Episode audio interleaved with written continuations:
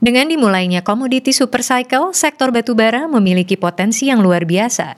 Tiga emiten dari IHSG, yaitu PTBA, ITMG, dan Adaro dibahas dalam Superstock kali ini. Sepanjang tahun 2021, kenaikan harga komoditi terus berlanjut, hingga di Oktober ini terus menunjukkan all-time high-nya. Dan kali ini di episode Superstock, kita akan membahas satu komoditi spesial yaitu batu bara. Dan di episode kali ini kita akan membahas bagaimana prospek sektor batu bara ke depannya bersama research analis Mirai Aset Sekuritas Indonesia, Juan Harahap. Halo Juan. Hai Alia, hai sahabat Miraset. Nah, kita bisa melihat ya bagaimana tren pergerakan batu bara sepanjang 2021 ini. Sebenarnya apa sih katalis pendorong kenaikan harga batu bara?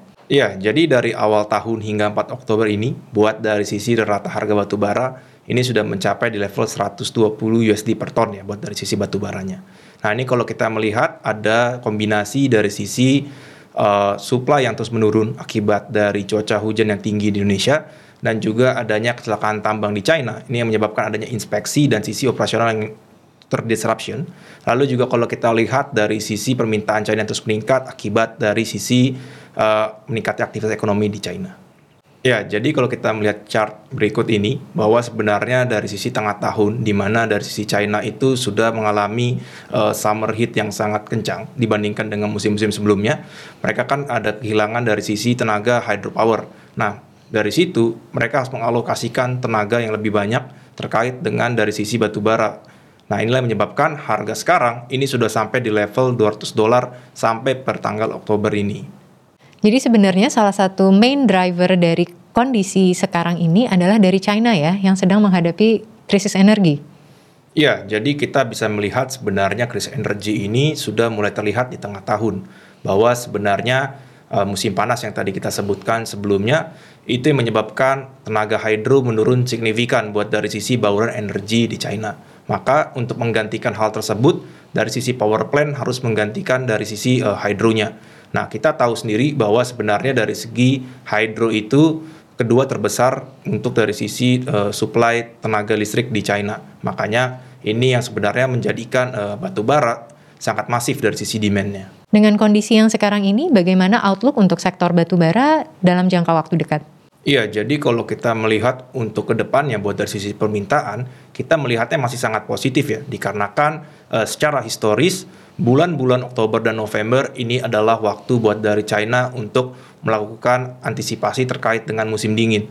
Nah, mereka biasanya melakukan aktivitas impor yang jauh lebih tinggi dibandingkan dengan bulan-bulan sebelumnya dan lalu juga mereka mulai mengantisipasi terkait dengan Chinese New Year yang ada di bulan Februari di tahun depannya. Jadi ini akan menjadikan sebenarnya katalis positif terkait dengan peningkatan aktivitas impor yang translasi pada peningkatan uh, demand buat dari sisi batu bara. Oke, untuk Indonesia sendiri bagaimana proyeksi untuk ekspor batu bara ke China? Ya, jadi yang seperti kita bahas sebelumnya bahwa sebenarnya dari sisi uh, summer heat yang lebih tinggi dibandingkan sebelum-sebelumnya menjadikan dari sisi hydro itu menurun signifikan. Ya, berdasarkan chart berikut ini, dari sisi hydro itu berkontribusi sebesar 19% di tahun 2020 atau translasi pada kedua terbesar dari bauran energi di China. Oke, okay. nah tapi dengan kondisi yang sekarang ini bagaimana outlook sektor coal ini untuk ke depannya? Iya, jadi kalau kita melihat coal ke depannya, especially buat dari sisi demand di China, ini masih sangat positif ya. Di mana kalau kita melihat uh, bulan-bulan uh, ini merupakan bulan-bulan dari sisi China untuk terus meningkatkan dari aktivitas uh, impor dia, di mana dia harus mengantisipasi dari sisi musim dingin. Lalu juga China ini akan mengadakan Chinese New Year ini pada Februari nanti, di mana ini akan menurunkan dari sisi uh, domestic production dia. Nah, jadi mereka harus mengantisipasi juga terkait dengan hal ini, sehingga ini akan menjadikan sebenarnya aktivitas impor di China di bulan November dan terutama di Desember akan terus meningkat ke depannya. Oke, dan ini justru berbuah dong untuk Indonesia? Ya, ini akan sangat positif buat Indonesia dan juga dari sisi harga batu bara itu sendiri. Kalau kita melihat dari sisi uh, supply yang ada di domestik di China, kita bisa melihat pada chart berikut ini bahwa sebenarnya di first half 2021 mengalami penurunan secara signifikan. Nah, ini dikarenakan adanya kecelakaan tambang uh, di sepanjang 2021 oleh China sehingga dari pemerintahan China melakukan inspeksi ketat terhadap operasional uh, batu bara di China. Nah, inilah juga yang menjadi katalis positif bagi uh, batubara Indonesia terutama ya dikarenakan ini akan menjadikan permintaan juga akan menjadi uh, semakin berpotensial tinggi ke depannya. Ya, jadi translasi dari kecelakaan tersebut ini menghasilkan kalau kita melihat di chart ini second Q 2021 itu mengalami penurunan secara signifikan dari sisi production uh, di domestic China. Nah, ini translasi juga pada sebenarnya dari sisi impor China yang terus meningkat uh, sepanjang kuartal. Jadi yang biasanya China ini selalu mengekspor coal untuk kebutuhan musim dinginnya, tapi kali ini ada tambahan disrupsi ya? Ya, hal ini bisa kita lihat dari chart berikut ini, bahwa sebenarnya selama tiga tahun terakhir, seasonality menunjukkan bahwa setiap semester kedua itu selalu jauh lebih tinggi dibandingkan dengan semester sebelumnya. Dan bagaimana hal ini akan berimbas ke harga batu bara ke depannya? Iya, dengan kita tadi sudah membicarakan katalis-katalis sebelumnya, kita memprediksikan uh, at least hingga 1 Q 2022 harga masih akan berada di level tinggi buat ke depannya. Untuk dari sisi penawarannya sendiri, bagaimana kondisi sekarang dan proyeksi ke depannya?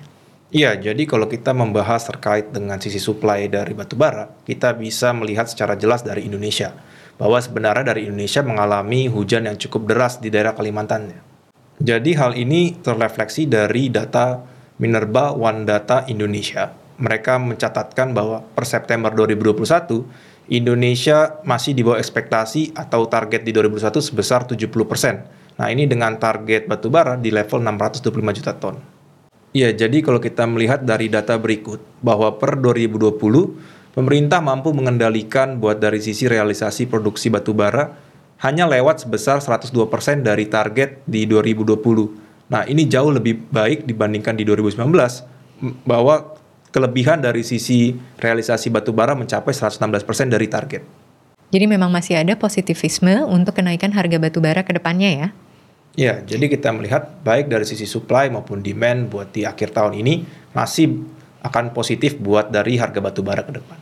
Oke, nah bagaimana ini dengan tren renewable energy? Ya, jadi kalau kita melihat renewable energy memang meningkat secara signifikan ya. Baik dari 2010 hingga sekarang peningkatannya sudah sangat masif di mana kita juga melihat China sebagai konsumer terbesar batu bara di dunia ini sudah mencatatkan investasi paling tinggi dibandingkan dengan negara-negara lainnya di 2020. Ya, jadi berdasarkan data di 2020 buat dari sisi coal plant yang udah beroperasional di China itu tercatat masih meningkat sebesar 4% menjadi 1 juta megawatt ya. Jadi kita bisa melihat transisi dari sisi uh, batu bara kepada renewable energy masih akan sangat challenging ke depannya. Jadi bisa dikatakan kalau memang sektor batu bara ini masih sangat menarik ya dan berpotensi, tapi kan sebenarnya harga-harga saham emiten batu bara ini sudah mulai rally bahkan sejak September terakhir hingga Oktober awal ini harganya sudah cukup tinggi nih. Bagaimana prospek ke depannya? Iya, jadi kita dari Mere Aset sendiri ini sudah uh, mengcover tiga ya buat dari sisi batu bara, yaitu dari Adaro, ini dan juga PTBA dan terakhir adalah dari ITMG.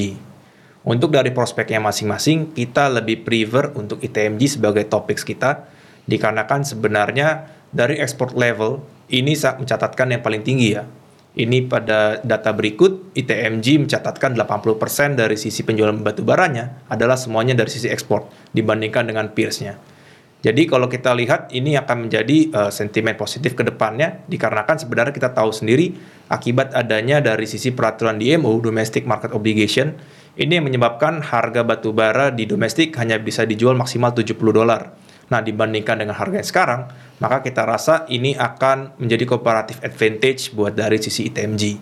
Lalu yang kedua kita melihat dari segi karakteristik uh, batu baranya ITMG itu sendiri bahwa dari sisi ITMG itu mereka mempunyai batu bara dengan kalori yang sangat tinggi. Itu di level 6 ribuan dibandingkan dengan Adaro dan juga ITMG di level 4000 dan 5000 kita melihat hal ini akan sangat positif dikarenakan uh, discount to benchmarknya akan jauh lebih sedikit dikarenakan kualitas yang jauh lebih tinggi. Makanya all in all kita melihat dengan environment harga batu bara yang jauh lebih tinggi seperti sekarang ITMG akan sangat benefit dibandingkan dengan peers-peersnya. Di sisi lain, bagaimana tanggapan terkait strategi buyback shares yang dilakukan oleh Adaro? Iya, jadi kalau kita melihat strategi dari sisi Adaro, ini merupakan bukti atau dari sisi pandangan mereka akan optimisme terkait dengan industri batubara itu sendiri. di mana memang mereka melihat buat dari tren harga batu bara kemungkinan masih akan berada di level yang kuat untuk berikutnya. Nah, kita juga melihat sebenarnya buat dari sisi karakteristik Adaro ini mempunyai uh, lagging ya buat dari segi harga jualnya itu 3 sampai 5 bulan ke depan. Sehingga berdasarkan hal ini kita melihat uh, translasi dari harga batu bara yang uh, rally di bulan Oktober November ini akan translasinya pada kuartal 1 dan kuartal kedua di tahun berikutnya atau di 2022. Seperti yang kita ketahui, kalau sektor batu bara ini memberikan biasanya dividen yang cukup besar nih ya dari setiap emitennya. Bagaimana untuk ketiga emiten ini? Ya, jadi kalau kita melihat memang betul ya buat dari sisi dividen yield uh, buat dari pemain batu bara sangat promising buat dibandingkan sektor-sektor lainnya. Kalau kita melihat sebenarnya paling favorable buat dari dividen yield adalah dari sisi ITMG. Dikarenakan kalau kita melihat secara historical, uh, mereka berani menggelontorkan dana yang cukup besar buat dari sisi dividen. Ini bisa terlihat dari dividen payout ratio mereka. On the other side, kalau kita melihat PTBA, ini mereka mempunyai banyak proyek ke depannya ya. Ini seperti contohnya dari sisi gasifikasi dan juga ekspansi terkait dengan railway mereka. Nah, ini yang kita lihat akan menjadi kekhawatiran pelaku pasar bahwa sebenarnya uh, proyek yang banyak ini bila nanti dieksekusi secara seluruhnya akan memakan belanja modal yang cukup tinggi ke depannya. Nah, ini yang nanti akan berpotensi menurunkan dari sisi dividen payout ratio uh, PTBA buat ke depannya. Terima kasih Juan atas analisa sektor batubaranya. Sama-sama Mbak Alia, semoga uh, informasi yang kita berikan dapat bermanfaat bagi sahabat Miri Aset. Berdasarkan analisa dari Juan Harahap, ternyata sektor batubara masih memiliki potensi yang tinggi ke depannya. Baik dari saham PTBA, Adaro, dan ITMG yang bisa menjadi pilihan untuk sahabat Mirai Aset. Sampai jumpa di Superstock selanjutnya dan happy cuan!